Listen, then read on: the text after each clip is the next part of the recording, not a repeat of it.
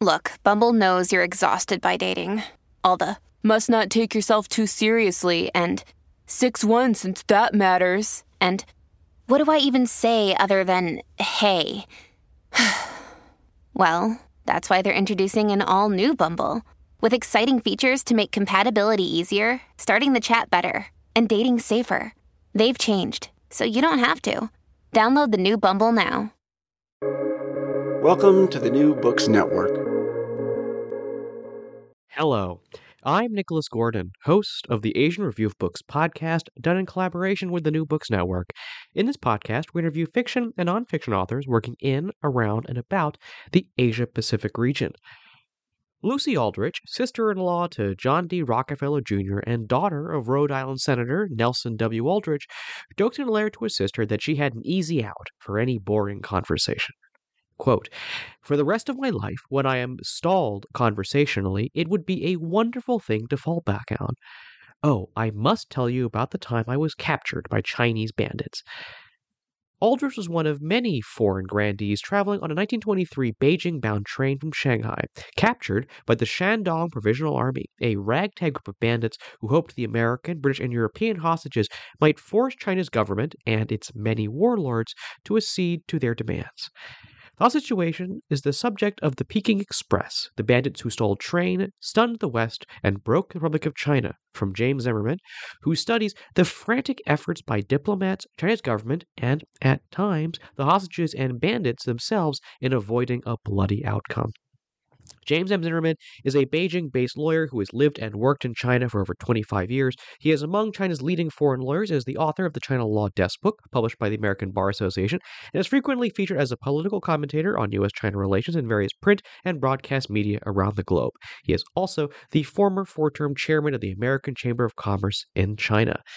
Today, James and I talk about what became known as the Lincheng incident and how this hot situation and potential diplomatic disaster may have changed the course of Chinese history.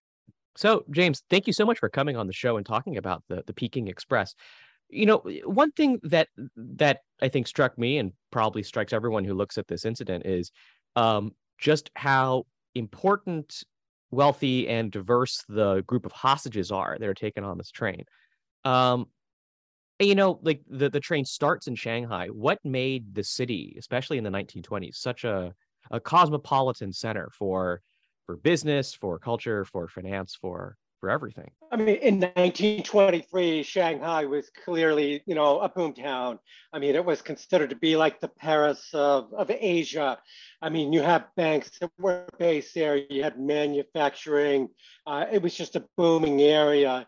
Um, and this was uh, 1923 was also a you know peacetime you know in the post World War One, and a lot of um, a lot of companies were looking to Shanghai, looking to China as a huge market. And so um, Shanghai and other treaty ports throughout the country, you know, were doing really very, very well. The populations were increasing, infrastructure was being built, you know, and living living in a place like Shanghai in 1923 was no different from living in, say, New York, London, Paris, and other major cities around the world. You know, but the interesting thing too is just outside the city limits, things were quite different. It was a big contrast from, you know, the booming areas of Shanghai and the more rural areas of other parts of China. And part of that was that China was struggling with, you know, what was um, you know, was what was we we know as the the warlord era. You know, it was in 1923. That was 12 years after the, fall of the Qing government, and you know, we had this uh, a revolving door uh, of warlords that were coming in and out of the Peking government, and so the the central government was having a real difficult time trying to, you know, unify the country trying to get control over all of these factions, you know, warlord factions that were fighting one another. But so while Shanghai was booming, you know, just outside the city limits, you know, things could be a struggle, you know, and that's something that was the overall kind of environment that you know things were in in 1923 and it's funny you talk about kind of like the the, the struggle outside the city because that actually is a good segue to my question about who these bandits actually were um, you know the bandits that derailed the train, capture the foreign hostages.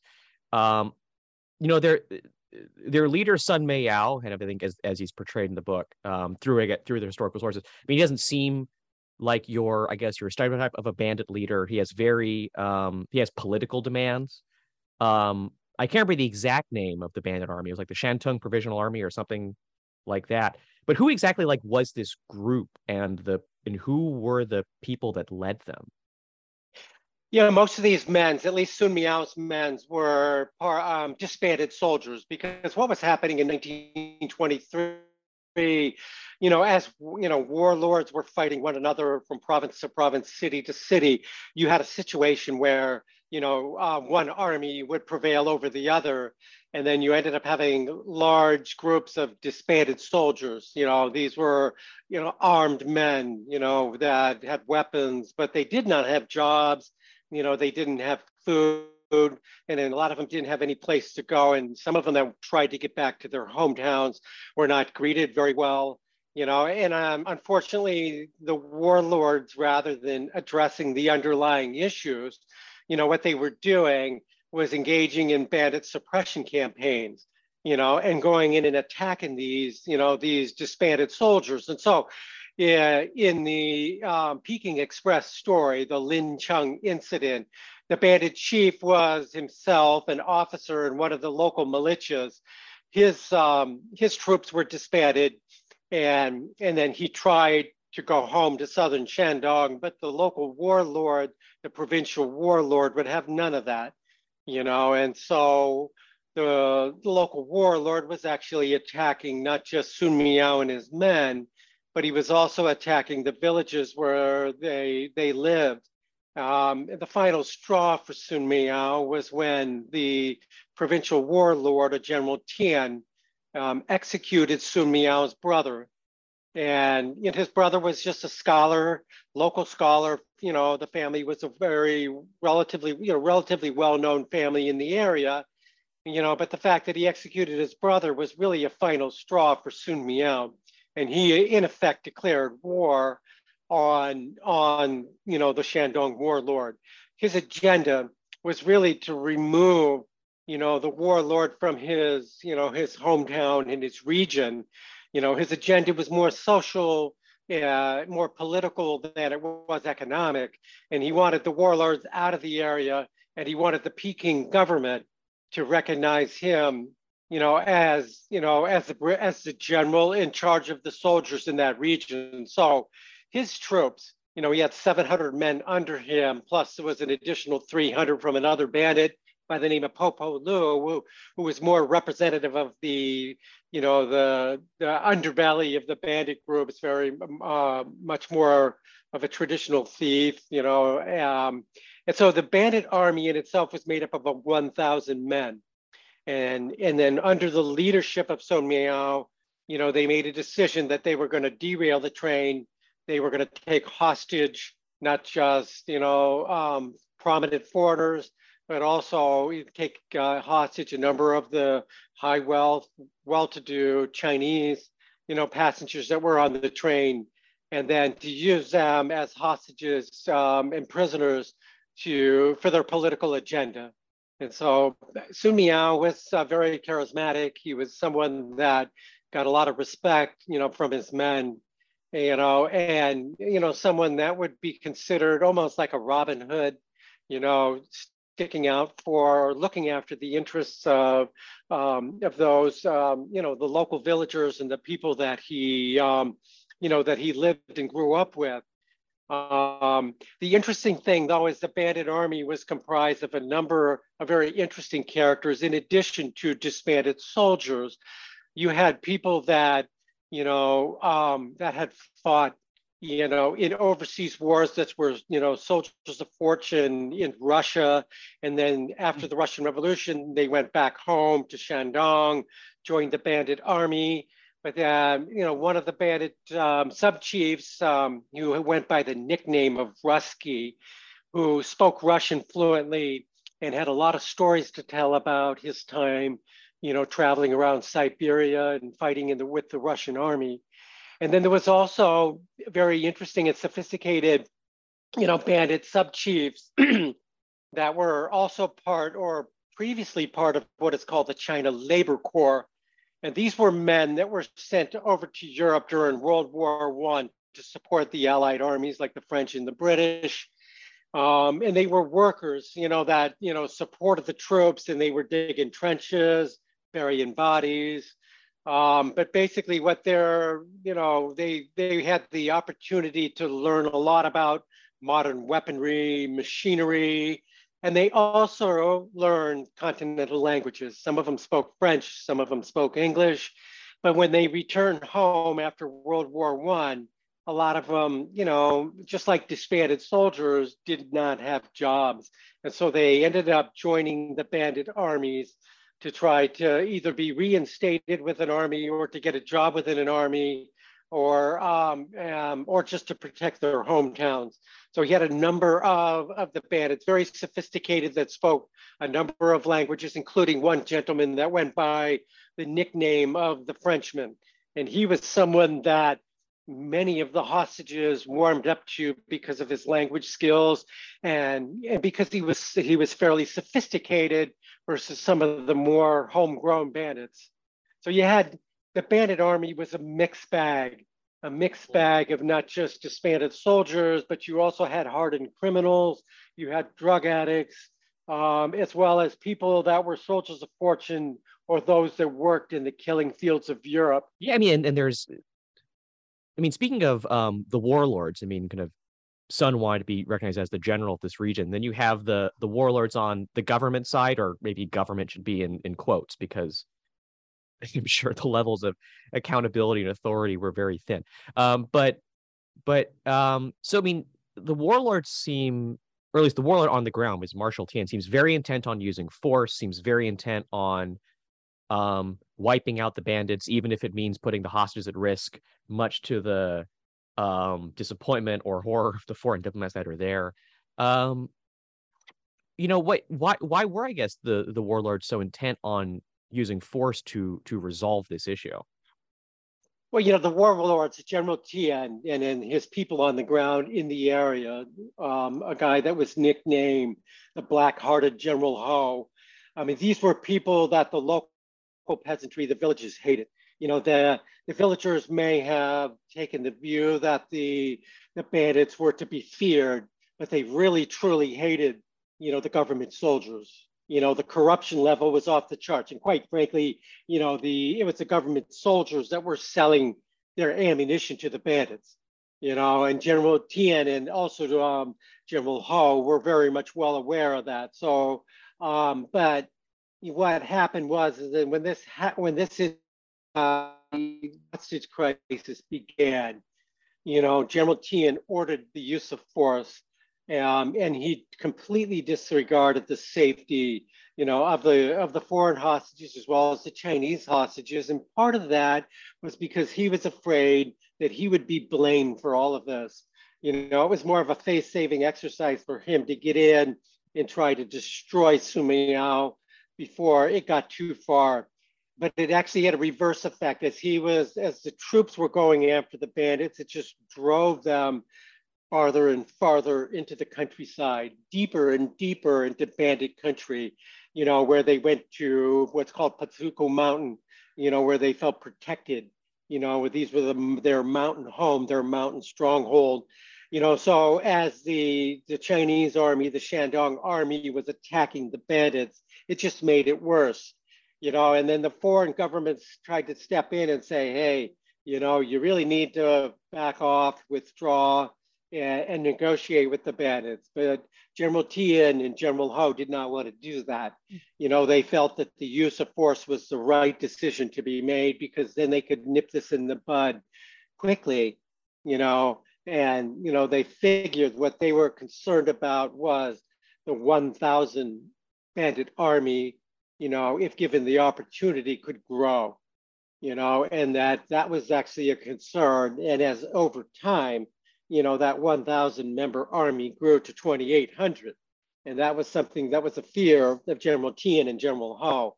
But overall, because the troops were not withdrawing, they actually ended up prolonging the whole, you know, the whole crisis you know, into a full 37 days. Um, so I want to talk about the hostages and maybe one hostage particular, which is um, Lucy Aldrich, who's probably oops, who was probably the most famous of the the most famous of the hostages. I would I would guess. You know, sister-in-law to J.D. Rockefeller.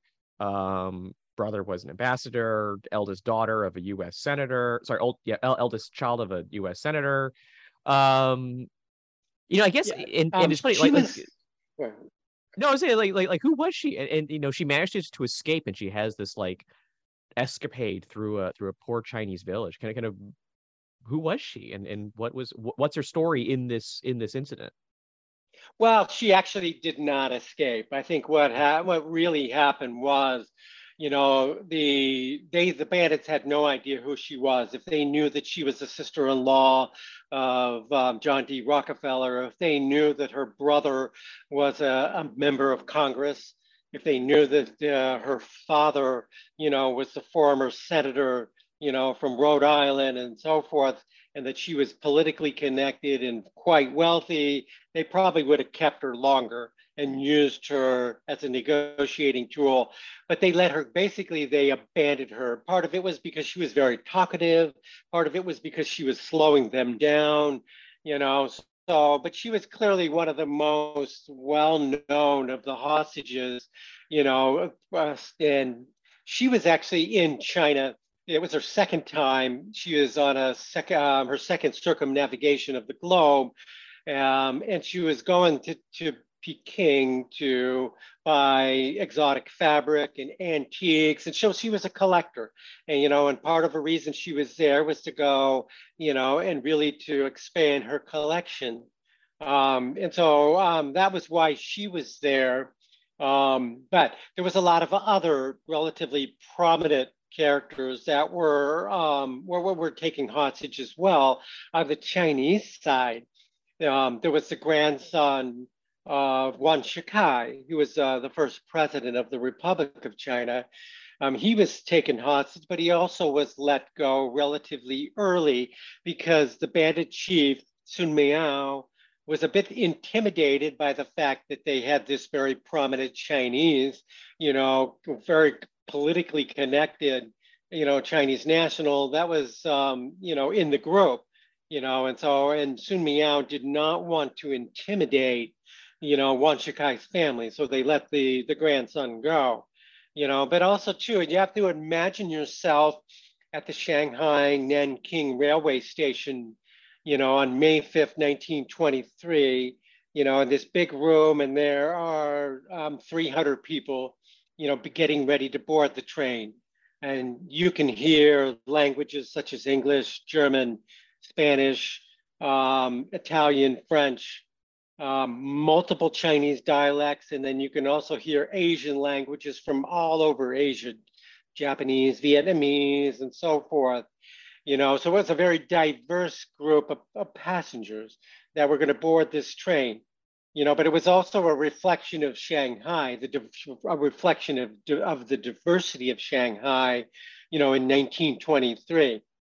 I mean, you know, but looking in that room, in addition to seeing people, you know, like um, Lucy Aldrich, uh, but you also saw families that were on vacation. You saw honeymooners. You saw business folks. You saw a number of the the bankers and stockbrokers that represented the very well-known and prominent um, Jewish business community in Shanghai. Um, and you also saw some shady characters too, you know, people that were, you know, um, you know, that had um, very interesting backgrounds themselves and um, you always wondered what they were doing. Basically, they were well armed, you know, and were carrying valuables and so forth on their own. So you had some shady characters. You also had some very interesting characters. There was one gentleman who was a, a very famous lawyer um, by the name of G.D. Musso, who was um, the lawyer for the Shanghai Opium Combine, which is like the monopoly that controlled the Shanghai market. And, and what he I mean, he was somebody that was extremely wealthy, having represented the opium interest, but he also had clients that were gun runners, that were um, casino operators, that were warlords, and so forth. And Musso was extremely interesting because of his political activities. He was he was a very strong proponent of Mussolini, you hmm. know, so mm-hmm. who was at the time, yeah, yeah. So uh, so anyway, so you had a, a lot of very interesting characters in that waiting room, getting ready to board that train, and even some of them would be, you know, um, you know, talking among themselves, saying, "Well, I mean, uh, as you know, should we be worried about banditry? Because if that was something on everyone's mind, you know, is that you know, it's something that was a concern because they were traveling across the countryside through the heartland, you know, and even at the time, there was uh, a number of publications, you know, that were promoting tourism, and they even would address banditry, you know, in their tour books, in their, in the guidebooks that they had. So if you were sitting in a train station with your family and you overheard somebody talking about banditry, you would open up what is called the Handbook for China, which was published by mm-hmm. Carl Crow. You know, the 1921 edition of the Handbook for China was kind of like the, you know, the Lonely Planet guide for the time. You know, in that guidebook, um, it says that all in all, travel on the regular routes is as safe in China as it is in, in any other part of the world. Robbers and pirates exist, of course, and there's usually a revolution or rebellion going on in some part of the country. But these things add zest rather than danger to the journey. You know, so the guidebooks themselves are saying, hey, you know, this is going to be a wonderful trip. And don't worry about banditry because those things add zest to your journey. So in that waiting room, you had Lucy Aldrich, you had G.D. Musso, you had the members of the Shanghai Jewish commu- business community, you had honeymooners from around the world, you had families with small children. Everyone is getting ready to board the train on that day on May 5th, 1923. So, so the crisis happens. The train's derailed. The hostages are all captured. Um, obviously, people have to solve this problem. Um, the Chinese government, the government of Peking seems particularly hamstrung. They can't, they seem is very tough for them to solve the issue. The foreign governments also don't seem hugely constructive because they was it they want the hostages saved, but say they won't do anything to like to to provide the guarantees that will help that happen. So everyone ends up relying on um on this guy named Roy Anderson, this fixer, um, who does end up, I think, helping to to get this resolved. Um, so I guess you know why did everyone trust this one guy, this one American in China, to end up solving this hostage crisis?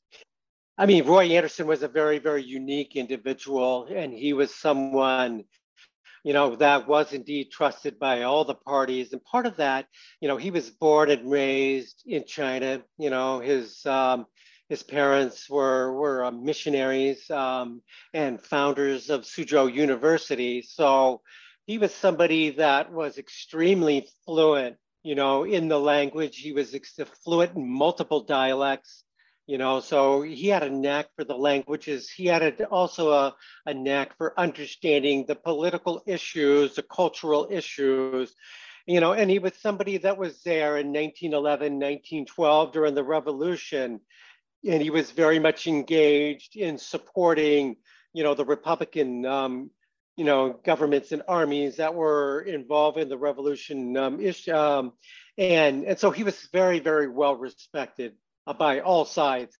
But also, too, I think it by the time Roy Anderson was engaged to be, you know, to mediate the dispute, you know, the um, the Peking government as well as the Shandong government, the warlords had tried many things. You know, they had sent delegation after delegation after delegation up to the bandit camp, and they were rejected. And part of that was a security issue, part of it was a trust factor, you know, and the bandits were like, we don't want to deal with the government. We do not trust the Chinese government. You know, we need to have a guarantee. And at first, the bandits you know, wanted a guarantee by the foreign governments. Ultimately, and I don't want to go into a whole lot of details about the story without giving away some of the endings, but a deal was cut. And Roy Anderson was the one that negotiated that deal that allowed for the release, you know, of the hostages as well as the incorporation of Sun Miao and his his his men, you know, into a brigade, you know, of the Shandong army. So, you know, by by the end of the crisis, um, you know, the hostages seem to have maybe positive views is too strong, but they seem to have a more nuanced view of the bandits. Some of them hire some of them after this crisis is over. Um, you know, it, it feels a little bit again calling it calling it Stockholm syndrome seems very reductive. I'm sure it was it's it's much more complicated than that. Um, but I guess you know, do we know what these hostages really thought of of their captors? Yeah, part of my, you know, in in the process of research and in the process of uh, of writing this, you know, story, I um, I had access not just to government records or or archives, but I also spent a lot of time getting copies of the letters as well as the diaries, the statements of all of the hostages um, as well as the rescuers and everyone that was involved in this situation. It was a wealth of information.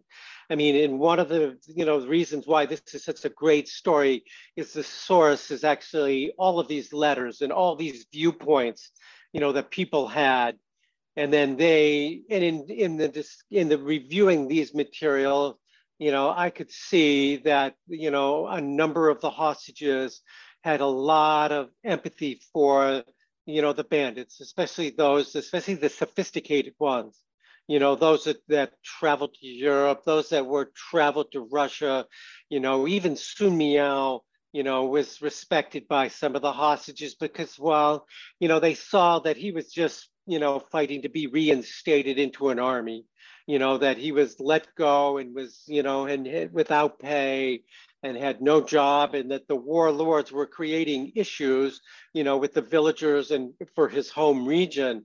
And they also, during the march across the countryside, you know, a lot of these hostages, and they and they wrote about it in their diaries. A lot of these hostages could see the devastation that was caused, you know, by the by the Chinese armies destroying village after village after village, you know, and so the hostages, you know, started really empathizing, you know, and understanding, you know, you know, the issues that some of these people went through. Lucy Aldrich herself, you know, in the story, you know, she starts off being quite arrogant. You know, she starts off, you know, basically demanding that the bandits leave her alone and go away and so forth. And in some respects, it was a bit comical because she was taking a lot of risk but over time, when she ended up spending time in the villages, you know, and she wrote about this about how, she, you know, her respect level, you know, increased as she saw the poverty.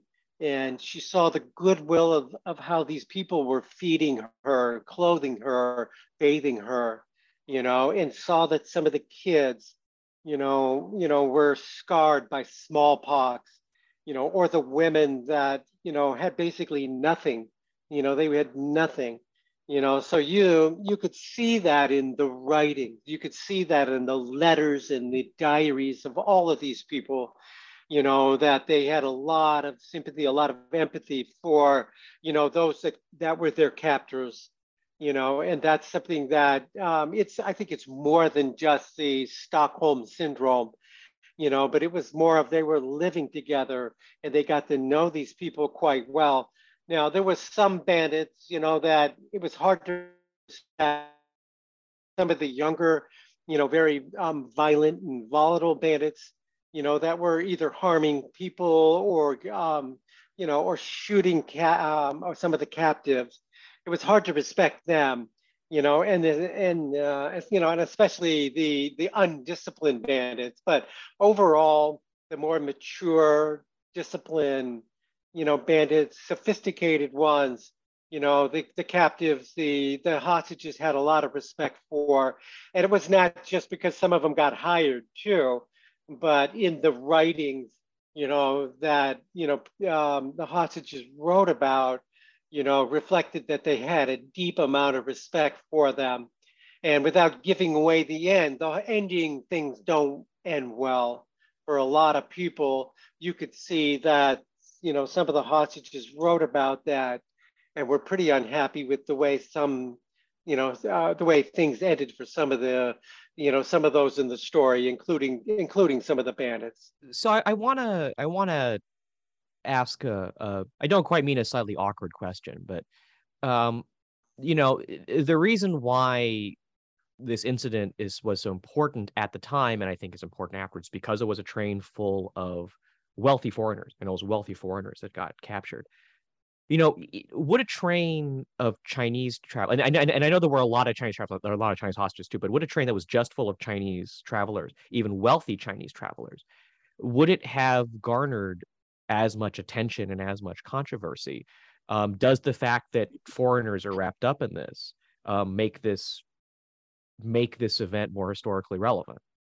No, absolutely. I mean, it's more you know, if this was a train of, of all high wealth Chinese, they may have been held captive, but they would not have had the, it would not have had the impact. It would not have, you know, raise awareness, you know, with the diplomatic court in Peking. And quite frankly, if it was all Chinese, I, I'm pretty, I'm pretty sure that many of the, the hostages would have been killed in the crossfire because, you know, um, nobody would have been there to stop you know, the warlord uh, General Tian and General Ho, you know, from, you know, the use of force. It was the foreign, you know, the foreign, you know, diplomats that basically said, stand down, you know, so the fact that we had some foreigners not just drove awareness, you know, of the issues, but it also, you know, um, you know, the fact that there was foreigners basically saved some of the Chinese from getting shot you know, because it was the foreign governments that said, stand down. You really need to stand down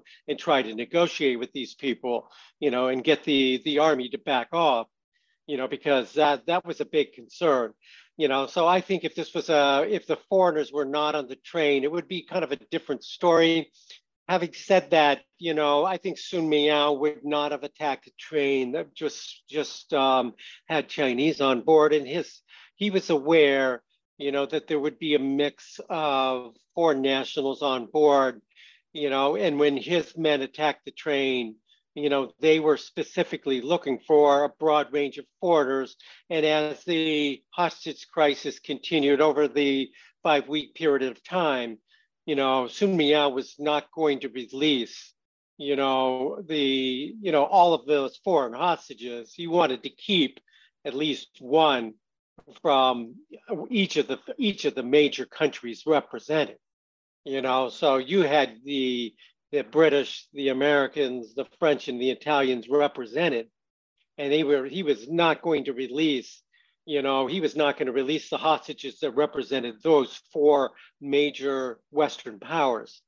You know, so having those Westerners on board you know, was what his political strategy here you know so i mean he was a smart man sun miao was extremely smart in addition to focusing on you know the foreign you know targets the foreign hostages he was well aware of what was going on you know on the train that specific night you know his spies told him that the train police that are supposed to be watching and guarding the train uh, that did not show up that night. Most of the leaders of the railway police were away in Tianjin, you know, at their boss's birthday party.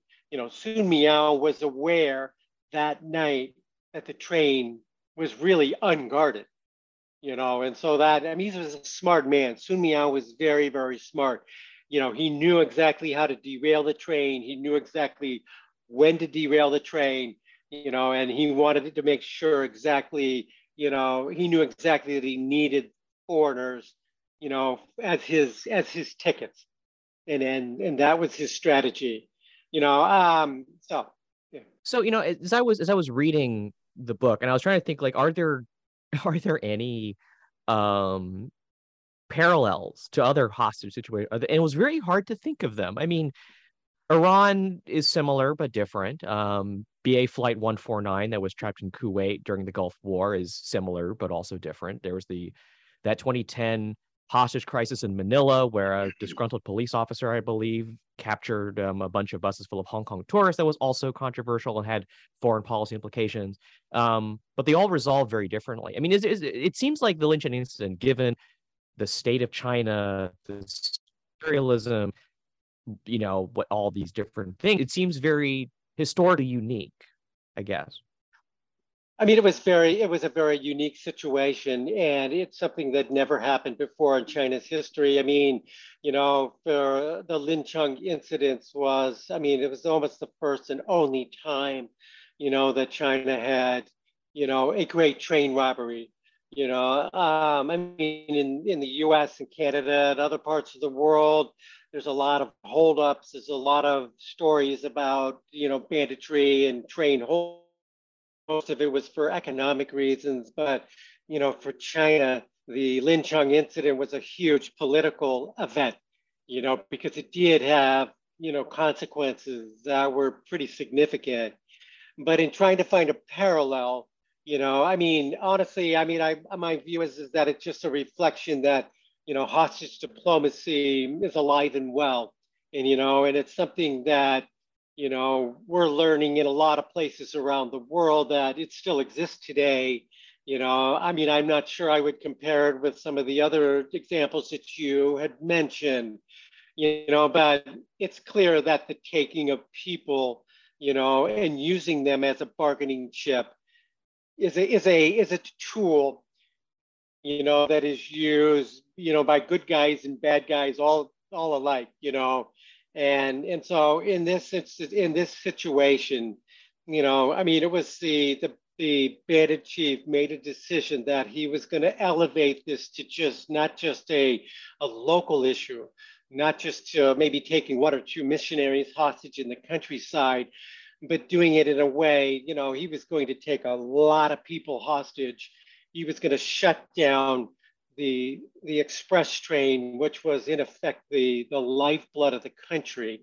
It was a the trains were a symbol of basically unifying this very fractured country, you know. And so in doing so, this was this was a an incident that was is really in some respects without precedent, you know, at least in China, you know. But um, but anyway, I mean, if you were to compare it with other examples throughout history. I mean, it's just another example of using people, you know, as bargaining chips, you know. Um, so I, would like to maybe end then by, by talking about what this meant for China, um, you know, how it affected uh, discussions between China and other foreign governments, um, how it affected Chinese political development. You kind of mentioned both of those potential repercussions in in your book. Um, so I mean, but what makes Lincheng incident important in understanding China's history during this period? How China's history developed, you know, after um, through, through through the through the 20s, 30s, and 40s. I mean, the, a couple of things happened. You know, I mean, on the day that the hostages were released, you know, the president in power, President Lee, you know, was was removed from office. He was basically forced out and part of it was because he because he mishandled or is perceived as mishandling you know this incident. He looked weak you know because the the the, foreign governments were pounding away on the peking government. So you know i mean so it did lead to it did lead to a, um, a situation where you know the, the the government in power which had only been in power you know for less than a year you know, it basically, you know, had um, collapsed. And another warlord came in, just like the, the revolving decade after the fall of the Qing government. You know, but I think the most significant thing, um, the impact of China and China's place in the world, you know, is how, you know, the foreign governments treated China after that.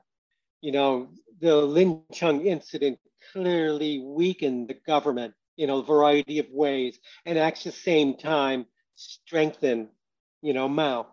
You know, now a way that it weakened the government was because in 1923, there was discussions to end what is called the extraterritorial privileges. that had been negotiated, you know, after the Opium Wars. You know, this was part of the unequal treaties, you know, where the British, the United States, and other foreign Western powers had negotiated to have their citizens exempt from Chinese laws, from Chinese courts, from Chinese taxation. You know, and these extraterritorial privileges allowed all of those governments to set up their own court systems. I mean, the United States had its own court. It was called the United States Court for China. It was physically located in Shanghai. Same with the British, same with the French, same with multiple other governments. They had courts, and their nationals were not subject to Chinese court. They were subject to their own courts. And this um, these extraterritorial privileges were a huge embarrassment to the government. It was something that based, you know, the um, repeated Chinese governments, even the Qing government as well as the Republican government, they saw the extraterritorial privileges as a violation of, of their sovereignty. And so following World War One, China had been, you know, calling for an end to extraterritoriality. They called for it in the treaty with the, you know, after the end of World War One, but that issue was not addressed in the Treaty of Versailles. It was not addressed in what is called the Washington Conference, which took place in 1921 and 22. And then, you know, but after that, you know, conference, there was a, a the plan. The plan was in November of 1923 that there was going to be a commission on extraterritoriality, which would address the question of basically revoking extraterritorial privileges. So the game plan was 1923 would be the year that they would begin to unwind all that. And this was very, very important for China. All right. Now, after Lincheng, you know, in the summer of 1923, the foreign, the Western powers and the foreign government said, you can't govern yourself. And we see no reason why we should end extraterritoriality. You're not providing the security, you're not providing the laws. It's total chaos in the countryside, and we're just not going to end extraterritoriality. Now, that was a huge embarrassment for the government. It was a huge embarrassment for the, you know, the Republican government in that you know, was trying to find its place in the world, you know, and so, I mean, extraterritoriality remained in place for over 20 years. It wasn't until World War II and the invasion of the Japanese that they, the foreign, the Western powers finally, you know, gave up on extraterritorial privileges. So it really, the Lincheng incident was the reason why they abandoned any talk of pulling back on extraterritoriality. And so that weakened the government. It weakened the government, you know, internationally, but it also, in the eyes of the up and coming Communist Party, they saw the Republican government as being completely incompetent and incapable, you know, of pushing back on the, um, you know, on the foreign powers, you know, and that only strengthened Mao. And so, so you know, this the Lincheng incident really had a huge impact on China's place in the world. And it was not just the, the, the coup that removed President Lee, you know, but also, you know, with, with the issue of extraterritoriality, which was a huge, huge, a huge, huge um, issue for the Chinese. Well, I think with that, that's a that's a great place to um, end our conversation with James Zimmerman, author of The Peking Express, The Bandits Who Stole a Train, Stunned the West, and Broke the Republic of China. Um, James, I actually, I have two final questions for you, um, the way I end every one of these interviews, which are uh, where can people find your work? And uh, what's next for you? What do you think the next project might be? Well, I'm actually working on a project that I started before the Peking Express. I was, um, you know, writing a book about uh, actually the, the United States Court for China, you know, and I, I'm writing about the first judge of that court who was basically sent out to China and uh, Shanghai in 1906, 1907, you know, to actually clean up the town, you know, and so this is uh, this is a true, basically a true crime story that I'm working on. And so that that book I was working on before the Peking Express, and now that the Peking Express is out, I'm going back you know, to complete that story as well you know. And so um and so that's what i'm you know I'm working on. But in the meantime there's still a lot happening you know with the peking express story. The 100th anniversary of the event is coming up on may 5th and i'm going to be leading a tour of the shanghai nanking railway station which is today the shanghai railway museum you know so on may 5th i'm going to be doing a tour of that as well as leading a tour across the countryside in Shandong on May 6th and 7th. And so a, you know, I'll be posting a lot of, you know, photos and information about these events on both the website. The website is, you know, www.thepekingexpress.com, as well as on Twitter.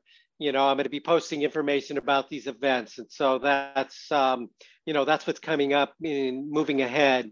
And then hopefully in maybe 2024, 2025, I'll get the second, the, the other book done concerning the US court of China. So, and that's, uh, that's what I have going ahead over the next uh, couple of months. I'll have to check out the the railway museum next time I'm in Shanghai. Um, you can follow me, Nicholas Gordon, on Twitter at Nick R.I. Gordon. That's N I C K R I G O R D O N. You can go to AsianReviewBooks.com to find other reviews, essays, interviews, and excerpts. Follow on Twitter at Book Reviews Asia. That's reviews plural. And you can find many more author interviews at the New Books Network at newbooksnetwork.com. This podcast is on our favorite podcast apps Apple Podcasts, Spotify, Stitcher. Rate us, recommend us, share us with your friends to support us interviewing those writing in, around, and about Asia. Stay tuned for more news and who's coming up on the show. But before then, Thank you so much, James, for joining me today. Thank you.